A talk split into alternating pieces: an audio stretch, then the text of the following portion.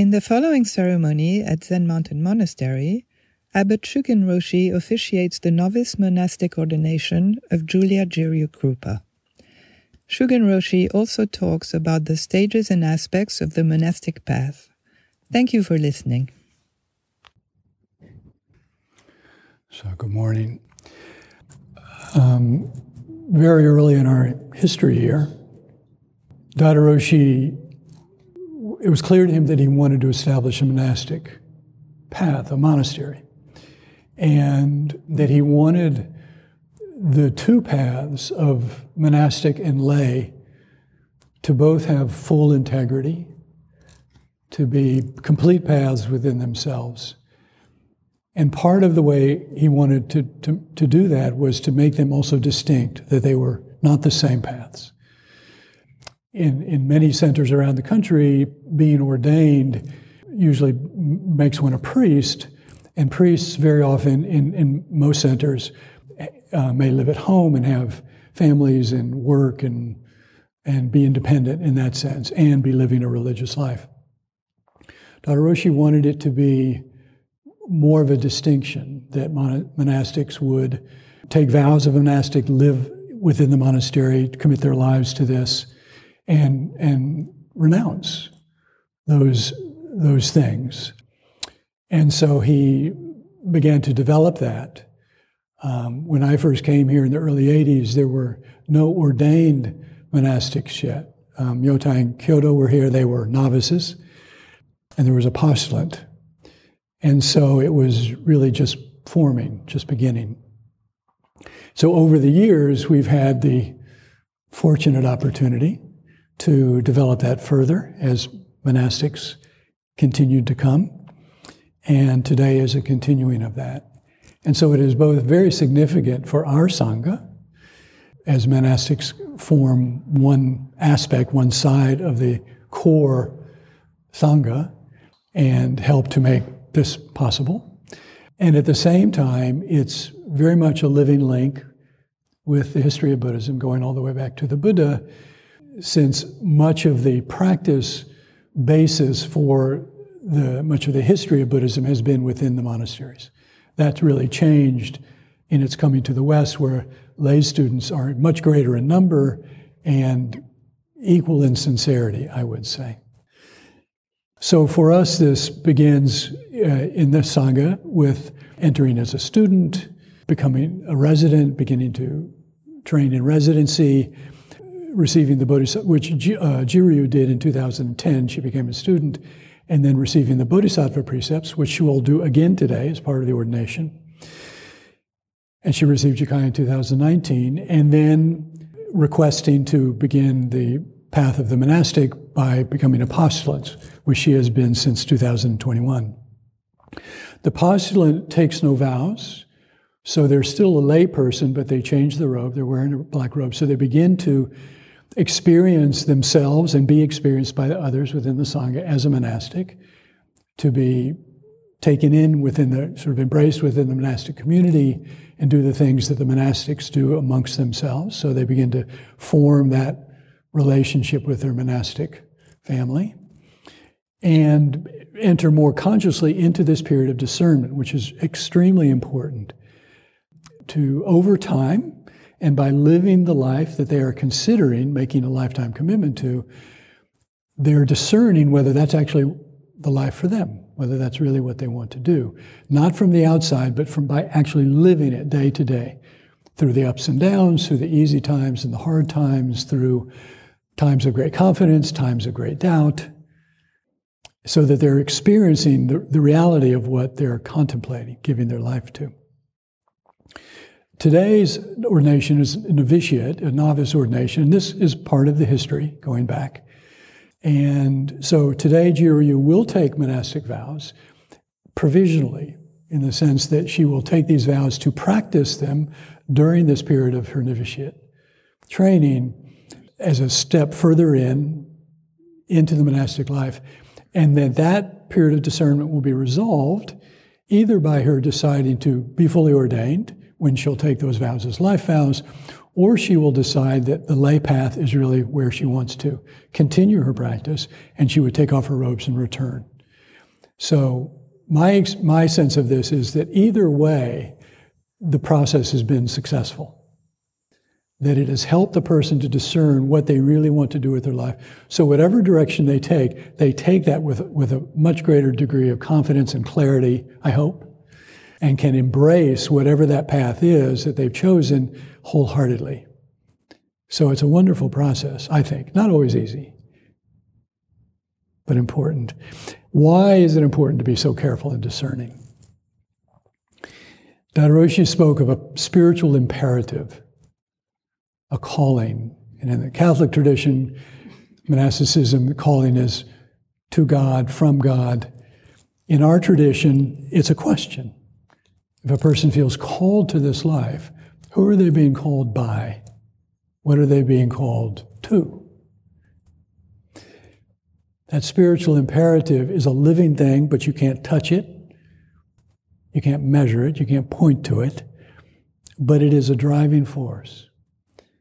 And for one who has that, who experiences that, as Evelyn Underhill in her book on mysticism says, it is the deep yearning to find a way out or a way back or a way in, I would say, to some desirable state in which one alone can satisfy a hunger for real liberation. This journey, this life, becomes the whole purpose of one's life to freely relinquish one's ordinary place in the world in order to discover reality. Now, lay students do that in their way, in, their, in your way, in your homes, in your relationships and work, and so on. That is the imperative, that's the great work of the lay student. For the monastic, they do that within this life. And so, in, in this life, it is a profoundly contemplative life, a meditative life, a life of deep examination. It's also a life of serving, of service to one's teacher, to the monastics, to the Sangha, to everyone. To bow and serve, to make oneself available, to give one's life to others. And this comes from a deep place within ourselves, the heart of being, as Daido Roshi used to often speak of it. And for one who has that calling, it is one of the greatest gifts in the world to be able to meet that imperative and to be able to satisfy it, to have a way to actually respond to that life, that calling in this life and it can be very painful to not be able to do that. So, in that way, I feel like the monasteries offers a great service in allowing those admittedly few, and it will always be few, who feel so compelled that they want to live their life in this way and that that can be met. Dogen said in his fascicle on leaving the household, the bodhisattva may think this way Today I will abandon my country, my position, my household. I will aspire to attain unsurpassable complete enlightenment. I will help innumerable sentient beings to become free from dust and defilement and give rise to a pure Dharma I. eye will also help innumerable sentient beings to keep transforming delusion and attain unsurpassable complete enlightenment without remitting. So, with that in mind, we will begin. So, Jiryu is in the Buddha Hall, and she will be called in. And first, she will do a series of bows. And these are very important. She's in this, she's recognizing those streams of life that have allowed her to be here today. So, first, she will do bows to the Buddha, our original teacher, who set this wheel in motion over 2,500 years ago. And then she will make bows to her parents, without whom she would not have this life and she will do that into the direction of wherever her parents are, as they're not here today. And then the third set of bows is to her ordination teacher, which today is myself. And again, recognizing these three streams of the stream of the Buddha Dharma, her life stream, her ancestral stream, her genetic stream, and then that stream which is allowing her to be a, a monastic in this life today.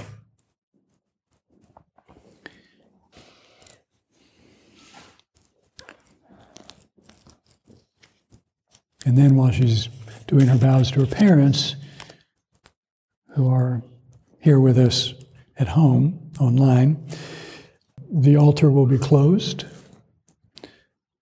um, and the, a new altar established here.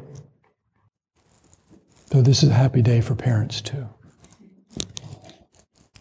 We hope. At least they get bowed to.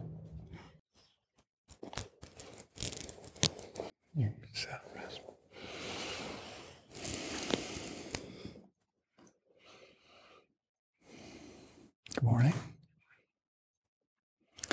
So I asked the question a few moments ago why all of this discernment? Why is it so important? In our tradition and in our Sangha, to live the life of monastic in the Buddha way is to study and realize and actualize the dissolutions, the dissolving of our false boundaries and views, our entanglements, all that divides us, that holds us back and hampers us. And it is to use every activity and relationship and action, every commitment, every challenge to do just that, to put it all in service to your Buddha nature, to Buddha, to Prajnaparamita, to great peace, and to really have confidence that in doing that, you are doing that for yourself.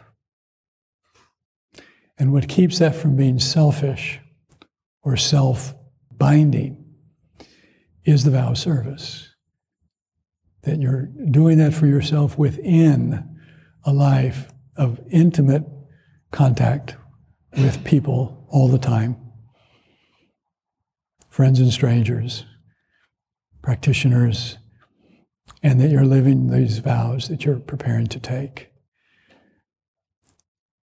you know, we is the more we let go of the self, the more we have the courage and just natural capacity to experience, feel the suffering of the world. And that's a great motivator to practice and to live these vows. But we feel, the Buddha said that we feel most keenly that suffering within ourselves because it's happening within our body. It's felt directly. It's not um, when we feel somebody else's pain, we're not feeling their pain. And so that is a central part of this, is that that most powerful force that raises bodhicitta is held together with the giving to others, yourself to others, and that both inspire and motivate and lay the path out before you every day. It is a life that is stepping out of a normal life, relinquishing the normal things that people have and gives them measures of happiness and fulfillment in their life, and to letting to live simply and intentionally by your vows, to let fall away rather than build things up, to be humble rather than exceptional, to have faith in the goodness of people even when they make it hard. To let go rather than accumulate, to open the heart, particularly when it'd be easy to close it off. And to see the deep, life giving, wisdom awakening potential within your own mind, your silence, your stillness, your inquiry. So we'll begin with the invocation of the three treasures to invoke our ancestors who are delighting in this ordination. Everyone, please, Gassho.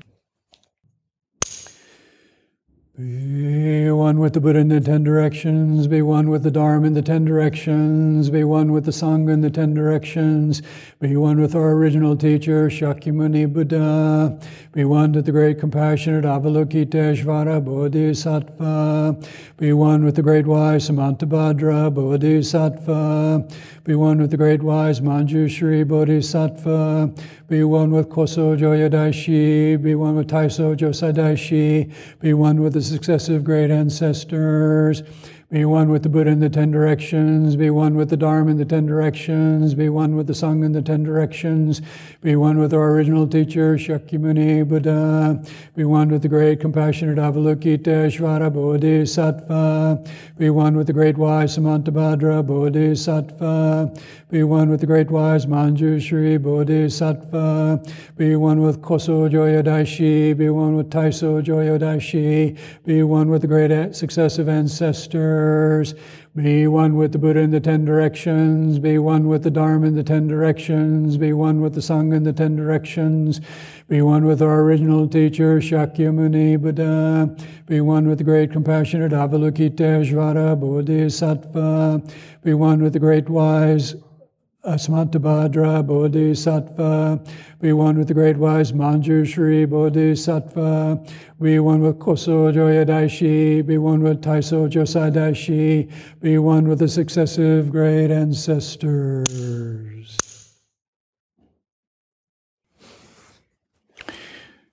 As you all know, part of the tradition for the monastic, beginning with the Buddha, is the shaving of one's head to let go of that particular aspect of our appearance, our identity, how we see ourselves, how others see us.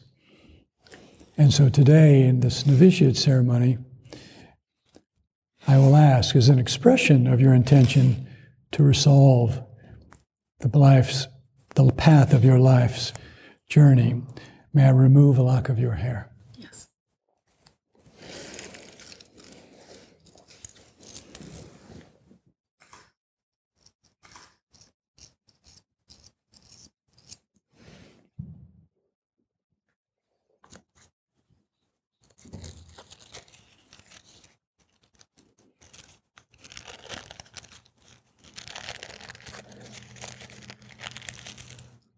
This is planted at the base of a tree.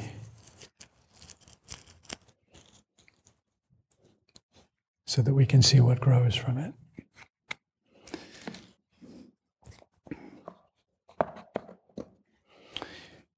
And next, as this is both a continuation of your life's path and also something new very much beginning of something new.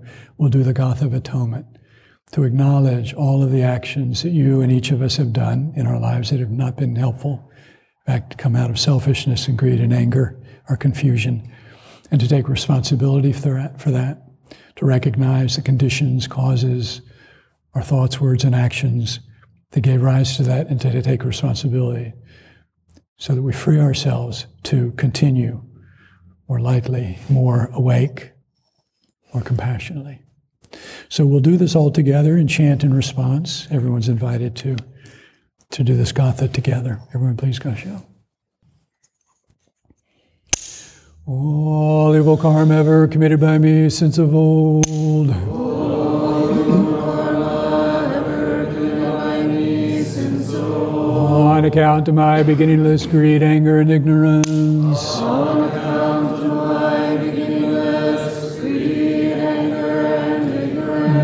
Born of my body, mouth, and thought. Born of my body, mouth, and thought. Now I atone for it all. Now I atone for it all. All evil karma ever committed by me since of old. All evil karma ever committed by me since of old. On account of my beginningless greed, anger, and ignorance.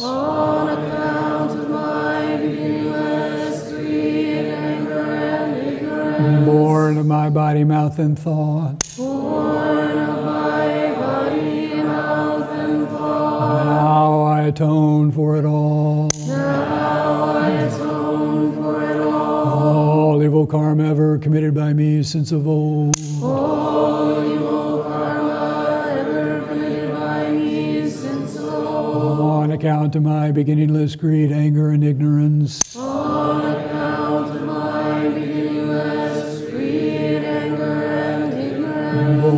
my body, mouth, and thought. Born of my body, mouth, and thought. now I atone for it all. Now I atone for it all. Next is Shaswi, which here is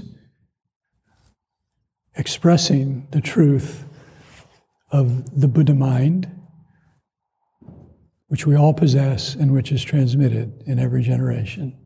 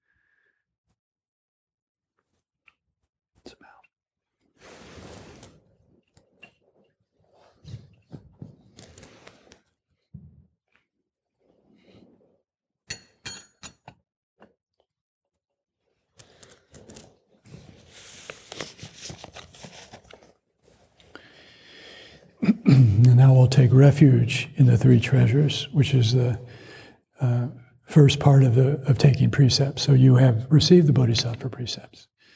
And so I won't comment a lot on those today because you have taken them already and are living them so that I can leave time for the monastic vows. But we will begin by the taking refuge.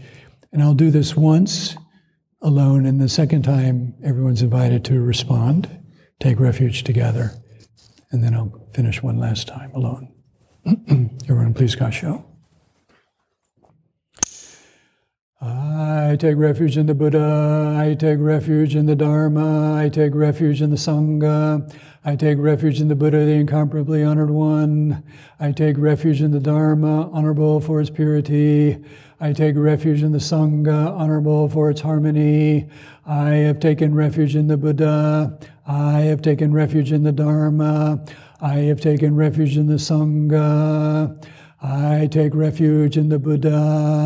I take refuge in the Buddha. I take refuge in the Dharma. I take refuge in the Dharma. I take refuge in the Sangha. I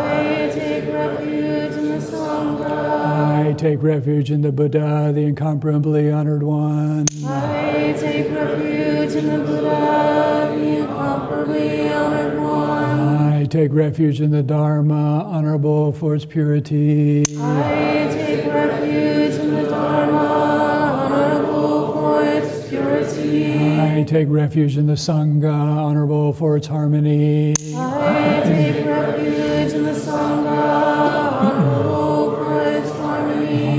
taken refuge in the Buddha. I have taken refuge in the Buddha. I have taken refuge in the Dharma. I have taken refuge in the Dharma. I have taken refuge in the Sangha. I take refuge in the Buddha. I take refuge in the Dharma. I take refuge in the Sangha.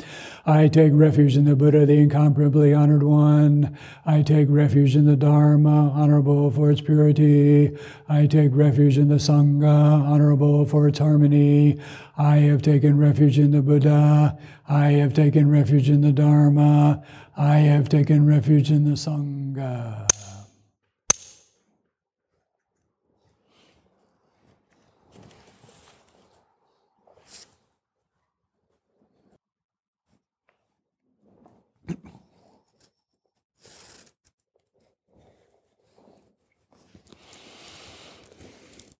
So, next are the three pure precepts, which really form the basis of our lives as practitioners of the Dharma, life of a monastic. If we really live these three pure precepts, we will be living all of the teachings, practicing, fulfilling all of the teachings. We will be bringing forth wisdom and compassion. The first of the pure precepts is to not create evil, to not give rise to all that would be harmful and injurious to ourselves, to others, to the earth. This is the abiding place of all Buddhas. It's the very source of all Buddhas. Will you maintain this?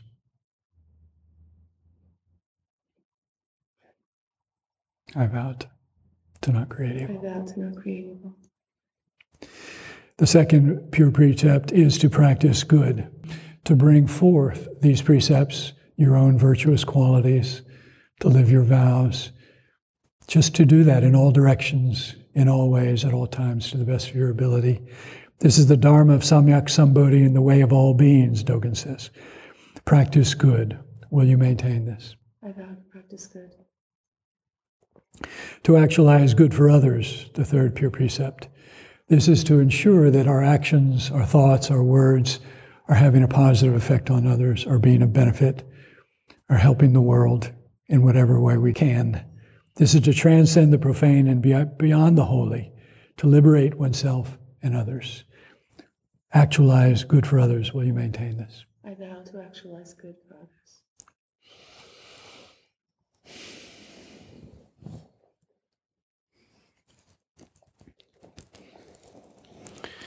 The grave precepts point to the particular ways that human beings in all places and times have not lived these pure precepts. What are the ways in which you create harm? What are the ways in which our greed, anger, delusion is manifest? What are the ways in which we create binding karma for ourselves and others, create suffering? And so these precepts point to those states of mind and action and thought, and also offer the um, medicine. How do we take that same energy and liberate it from our attachments and false views, the self clinging, and bring forth all of the positive aspects that we're capable of? So, the first great precept is to affirm life, to not kill, to be in the world in such a way that is not harming life, not taking life, but allowing life to live and prosper and fulfill itself. Life is non killing, Dogen said. The seed of Buddha grows continuously. So maintain this wisdom life and do not kill life. Affirm life and do not kill. We maintain this. I vow to affirm life. I will not kill. The second great precept is to be giving, to not steal, to live a life that is basically generous, right? Very simple, just generosity, magnanimity, a largeness of heart, and a desire to give, the first of the paramitas. That action which is understood in every language, and every time, right? It's one of the simplest ways in which we can um, offer something. So this precept points to how the sort of converse of that, when we want to take something that doesn't belong to us, to be giving and not steal. The mind and externals are just thus. The gate of liberation is open. That's the heart and mind that we're just developing. Be giving, do not steal. Will you maintain this? I vow to be giving. I will not steal. These precepts need to be understood both literally and then in terms of how to actually be compassionate. Sometimes we have to act in ways that are selfless and may appear to go against the literal understanding of the precepts. To honor the body and not misuse sexuality. To use the, those forces of sexuality that exist within all of us, within all living things, in such a way that is, again, healing, nourishing, developing, encouraging trust and faith. The three wheels of body, mouth, and mind, greed, anger, delusion, are pure and clean. Nothing is desired. Go the same way as the Buddha. Honor the body, do not misuse sexuality. We maintain this. I vow to honor the body. I will not misuse sexuality. To manifest truth and not lie.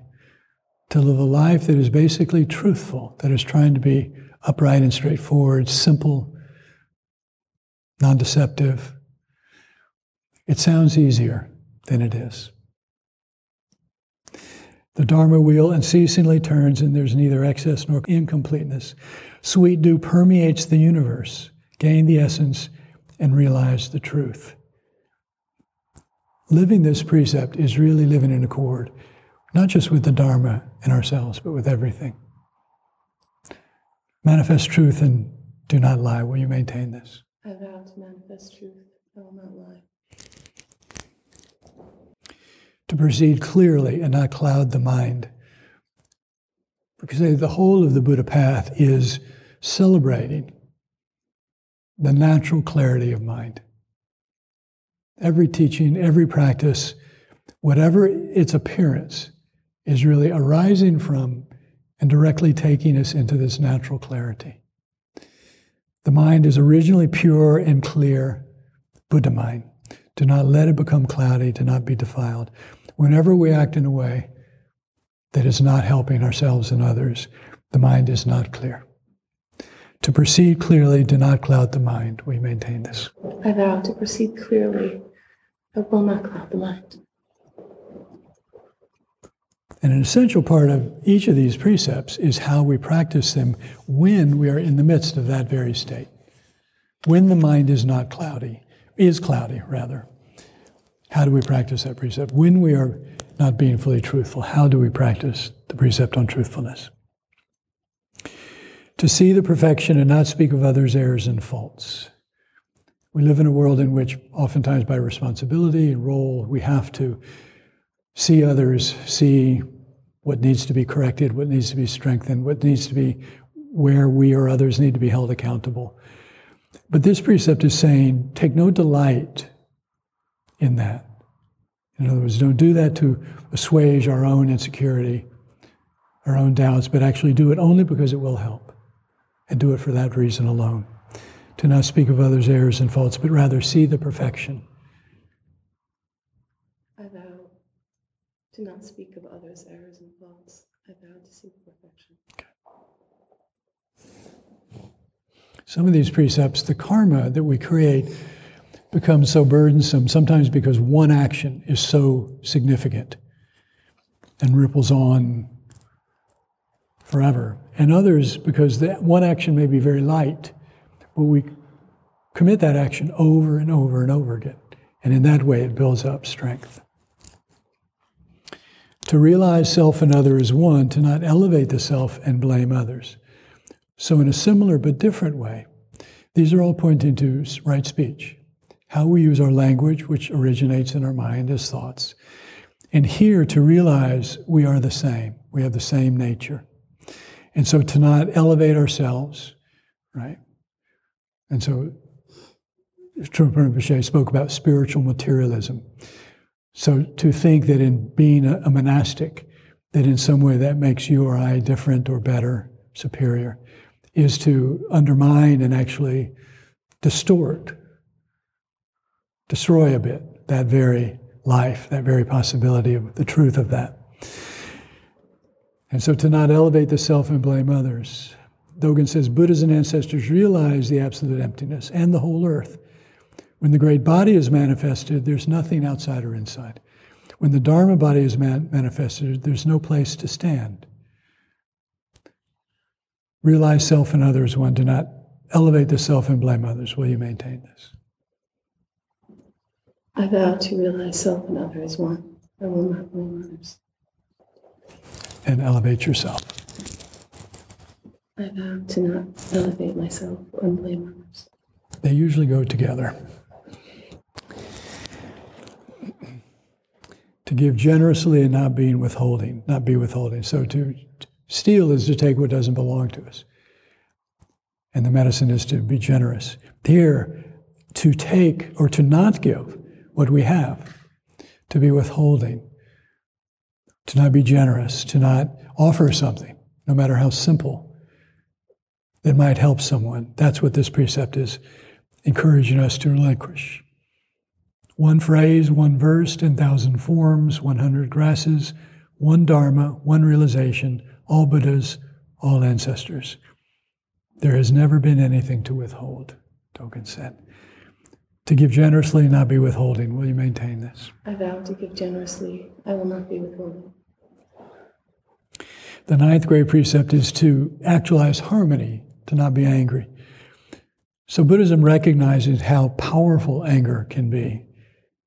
It can arise like a flash of lightning and take over before we even know it. It can, it can burn down a house, burn down a village, change our lives or someone's life forever. And so, but it's also just energy. It's just energy that's being applied in a particular way.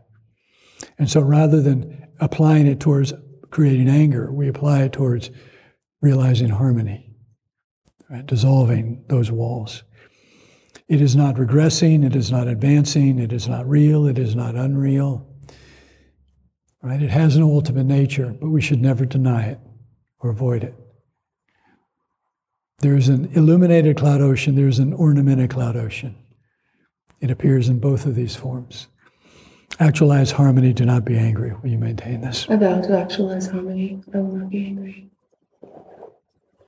I mean, anywhere we look, we have examples of what happens when we deny and suppress anger, but also when we indulge it. So that's where the middle way is a revolution. The tenth of the great precepts is to experience the intimacy of things, to not defile the three treasures. To take refuge in the three treasures to experience them as your own body and mind, your lifeblood, to rely on them wholeheartedly, to respect them, in a sense, to protect them, and to realize this both inwardly and outwardly. All the ways the three treasures manifest. And so to not defile the three treasures is to take care of your own house and the house of all sentient beings. Experience the intimacy of things, to not defile the three treasures. Will you maintain this? I vow to experience the intimacy of things. and will not defile the three treasures.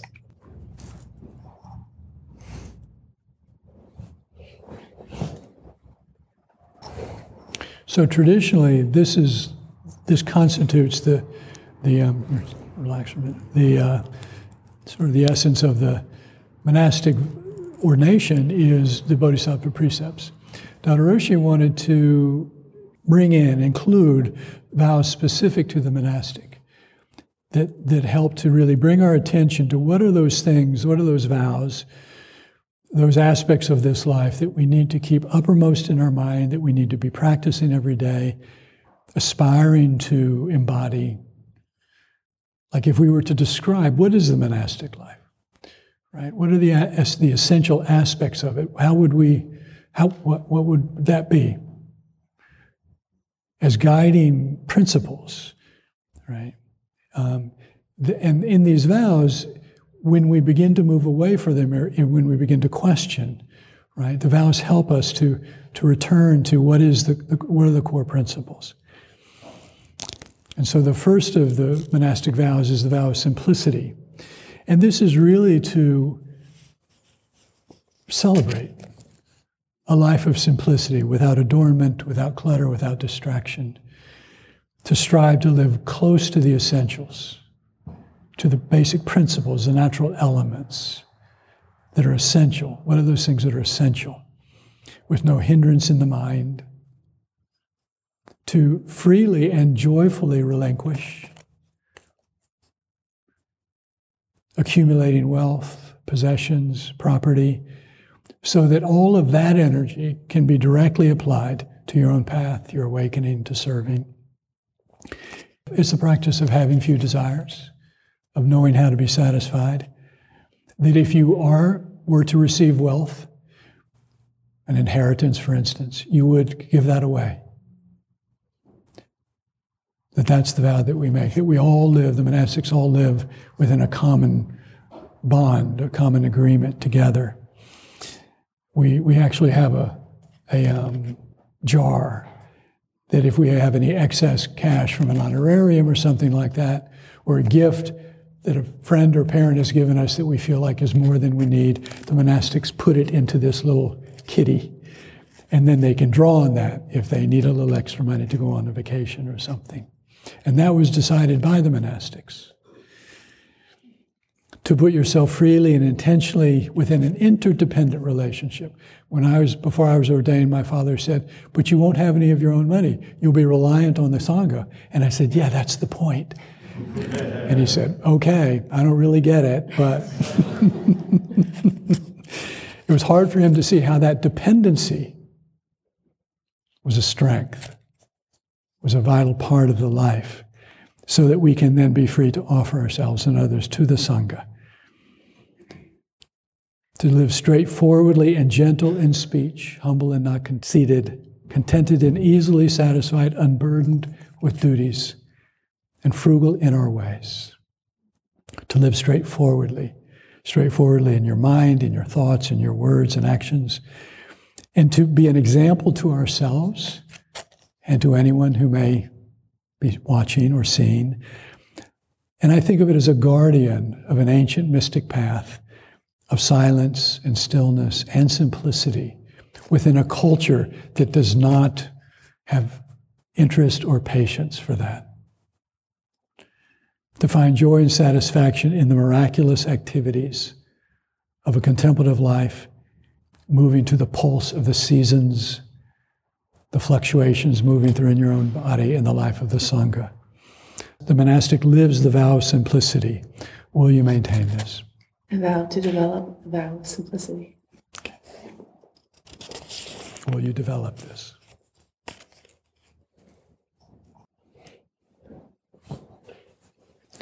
Next is the vow of stability. A spiritual life is an intentional life, it's a committed life, it's a disciplined life in all of the best meanings of that word. There's a practical st- practicing stability within your vows, your thoughts, your emotions, right? Which becomes very relevant when we are feeling our own lack of stability. Within the ongoing fluctuations and change internally, the impermanence of all things. Sometimes the monastic council will ask a petitioning student, What do you think you're saying yes to? Because oftentimes we think it's this life as it is now. But we don't know what this life means. We don't know what's ahead for us as a Sangha. Daido Roshi used to say if we lose the monastery, the monastics and anybody else who's interested will just go and find another place. So, what are we saying yes to? To live more and more within the ground of your being, knowing what your life is about, what you want it to be about. And so, in that way, is a careful part of your formation and discernment because there are fluctuations, there are moments of instability.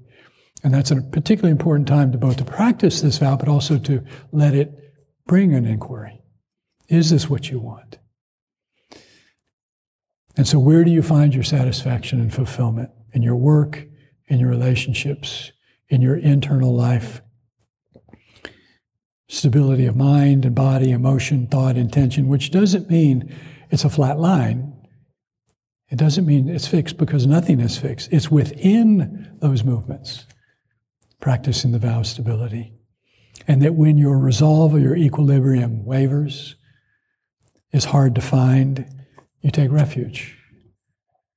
You have a path, you have practices, you have teachings that are yours. You have vows that you have taken that are yours that you can return to, that you can find what you need. That's the vow of stability. To examine what needs to be examined, to use those challenges to make yourself stronger and softer. The monastic lives the vow of stability. Will you develop this? I vow to develop the vow of stability. That vow also includes all the basic significant life decisions a person is making of relationship and family and so on, so that, that if a monastic enters as, as a solitary monastic or in a relationship, that the commitment is to, to live that. That if we are in a relationship as a monastic, that we will not have children right? Because then the, the child would have our need our full attention. So we would take off our robes and leave. So it's really about resolving. I remember a friend of mine said, "Aren't you going to miss traveling?" And I expected as a monastic to not actually go on any trips, you know, other than simple vacations. And I said, somehow I think I'm going to be traveling a lot.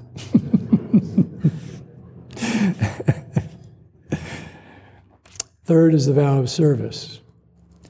The deepest happiness comes from giving, from living a life of generosity, to making our lives larger than ourselves, or to realizing ourselves as larger through service, through giving, through offering our life.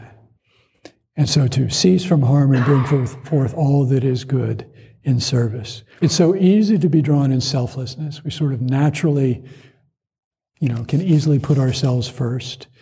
And so it's really as we relinquish the grasping of the self, the clinging to the self, that we're able to be much more available for others at all times and all ways. That's our nature, the Buddha realized. And to let our life really be an offering, a service, to bow and serve, freed from the confinement of self grasping. And it's really to live that every day. Your teachers, the monastics, the Sangha, these buildings, the earth, through responsibilities that you're given, and to really wonder at that beautiful dynamic between serving, realizing your own desire for fulfillment, to liberate your own body and mind, and to simultaneously and equally want to do that for others and to put those together in one unified tapestry, not in opposition. To offer yourself to others in easy times and difficult times, those you find that you love and those that you don't, and to really examine that to all creatures. To live in service is really just that. It's just to live in service, to bow and serve generously without any thought of recognition or reward. Giving is really just giving. The monastic lives the vow of service. Will you develop this during this time? I vow to develop the vow of service.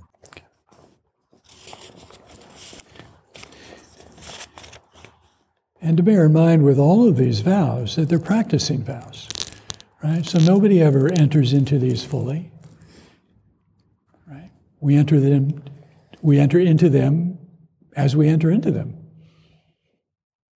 Sometimes they're very strong in presence, sometimes they're not. Sometimes they come forward effortlessly, sometimes they don't. Sometimes we trust them, sometimes we're doubting. That's what makes practice so powerful. All of that is included. Next is the vow of selflessness, which is really the lifeblood of the Buddha Dharma. It's the heart of being itself. It's prajnaparamita. It's karuna, compassion. It's skillful means, all arising from this basic truth of our nature. We can call it Buddha nature. We can call it emptiness. We can call it Jiryu. And to realize and actualize, I am not this, this is not me, this is not mine, as the Buddha said, in such a way that frees us, that those what appear to be negations are actual utter affirmations, but without boundary, without restriction, without condition, without knowing. And to realize that, to practice that again and again, that as this Body and mind has no place of abiding, no dwelling place, can't be defined, that we can manifest in a multitude of ways. Because we are not any one thing, we can manifest in a multitude of ways. When suffering appears, when we are suffering, the sense of a self is present. Study it. When we teeter within hesitation or blaming or doubt, the self is present. Study it. Selflessness is a direct experience. It's an everyday practice. We can practice it. It's our nature. And it is not in conflict with the sense of self that we all have. It is not in conflict. We put it into conflict, but that's a dream a fantasy that we're creating. It is not in conflict. When we really, the more we understand that, the less we are in conflict. Which I think we all agree is a good thing. It feels good. Ours is a practice tradition to study, to practice, and realize this basic liberating truth. The monastic lives a vow of selflessness. Will you develop this? I vow to develop the vow of selflessness.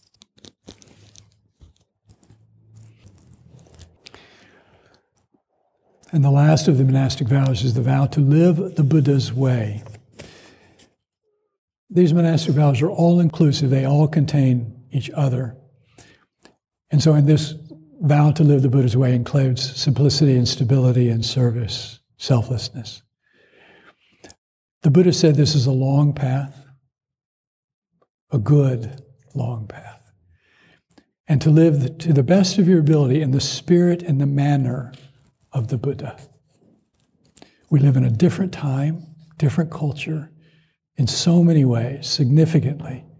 Who could have imagined 2,500 years ago? The challenges, the forces that we live within, the world that we are in.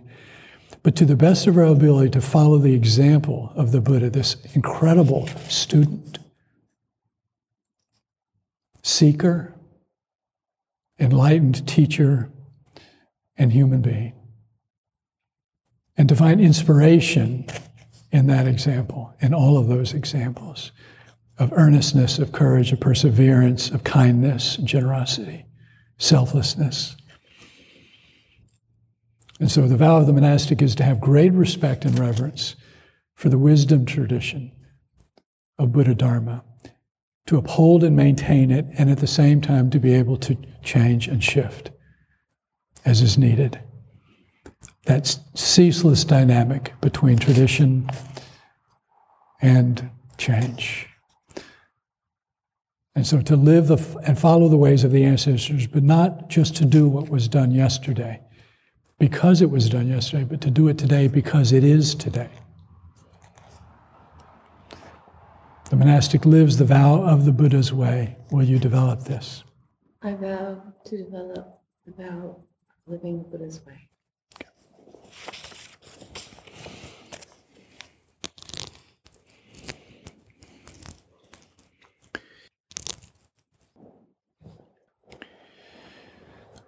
The 16 precepts, the three treasures, the three pure precepts, and the 10 great precepts were handed down by the Buddha to my teacher, to me. Now I hand them to you. These five monastic vows were given to me by Daido Roshi, and now I give them to you. Will you maintain them well? I will. Will you maintain them well? I will. Will you truly maintain them well? I will.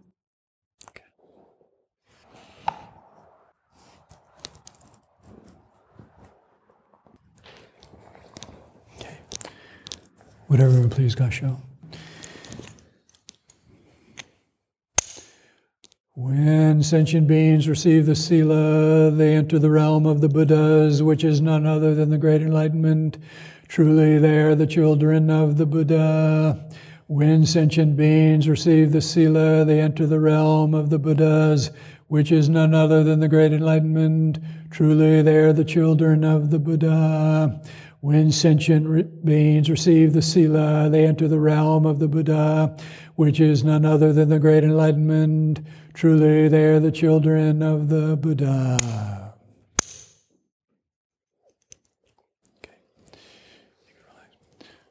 So now we will, um, Jiryu will be receiving a number of things that are part of her novice practice.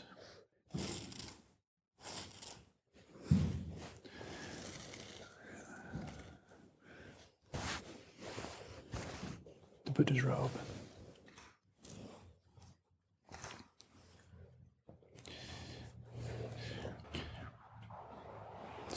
So she's exchanging her pashan's robe, which is really a black student's robe, with a koromo, which is the traditional robe that has come down to us through our lineage,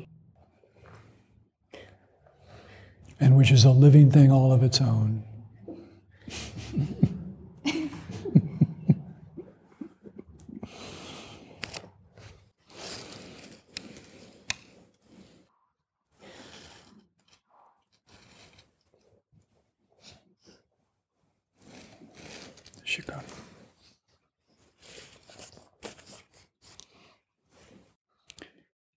When I was at Eiheiji a few years ago doing Zuise, the shikun that I saw in the young monks, the ends hung almost to the floor.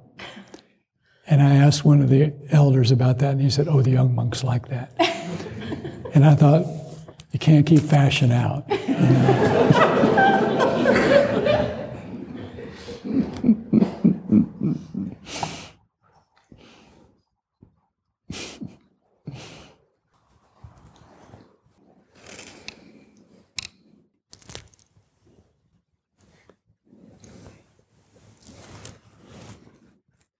Rakusu.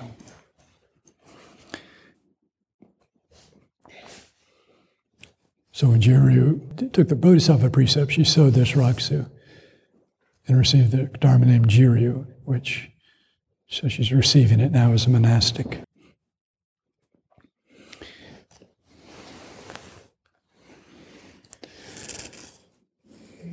Kechimyaku, list of the ancestors.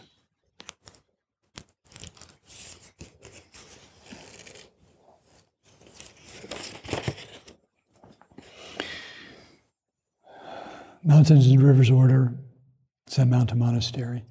And this is to certify that Julia Jiryu Krupa, having fulfilled the novitiate training requirements of Zen Mountain Monastery and the Mountains and Rivers Order, has on this 20th day of August, 2023, received the 16 precepts of the Buddha Way, the novitiate vows, the lineage chart, Rakusu, and the monastic robe.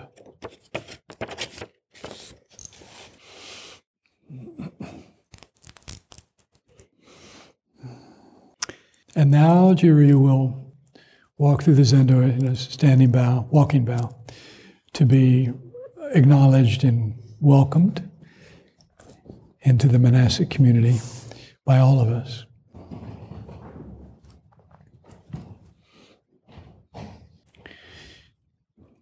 A Sangha is a living thing. It's not just a group of people gathering in the same place, it's not a building. And every person that comes here, whether it's just for a morning, whether it's for a retreat, whether it's for residency, whether it's for a lifetime, in their own way during that time creates what we call Sangha. And so, in that way, everyone has a role, a responsibility, and at the same time, hopefully, is receiving something and is giving a part of their self, of themselves, to all of us. And when people step in with various kinds of commitments, they do that to that greater degree through that commitment. And I really hope that we understand that, right? That a Sangha, in a way, is very strong and resilient and powerful, and well, it's very fragile right? It's constantly changing. It's affected by people, it's affected by circumstances. It's easy to think about how we're here and just doing our practice and experiencing whatever we're experiencing, but we may not be aware of how the ways in which we have impact.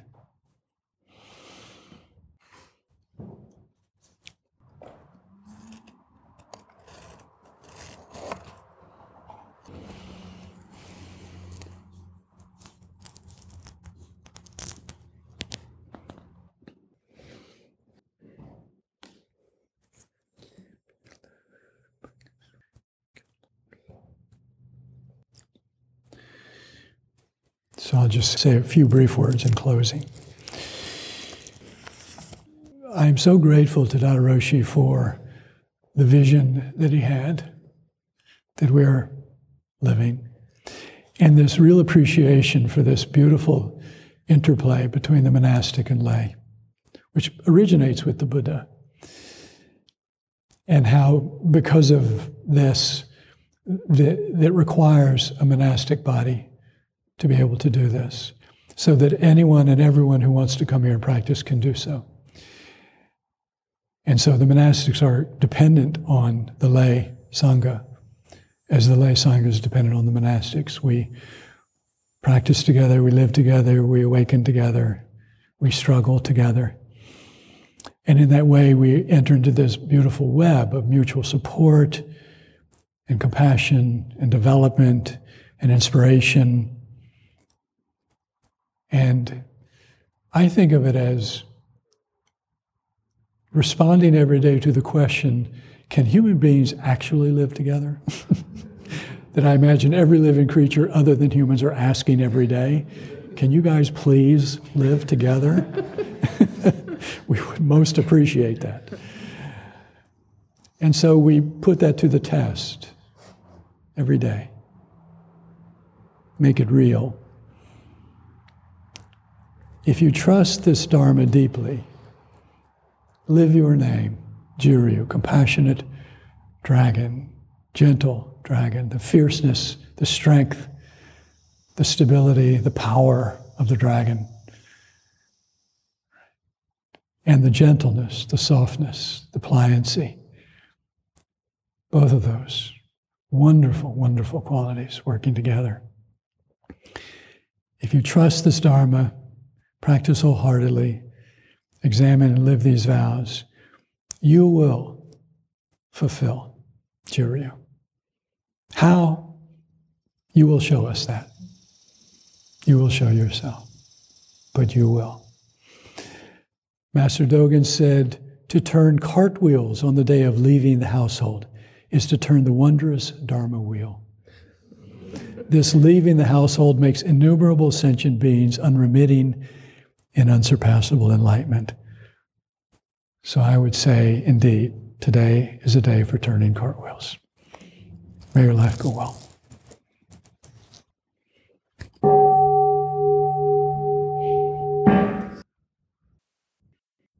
Thanks so much for listening. For meditation supplies such as cushions, incense, liturgical instruments, Dharma books, and more, visit monasterystore.org. Support for your spiritual practice at home.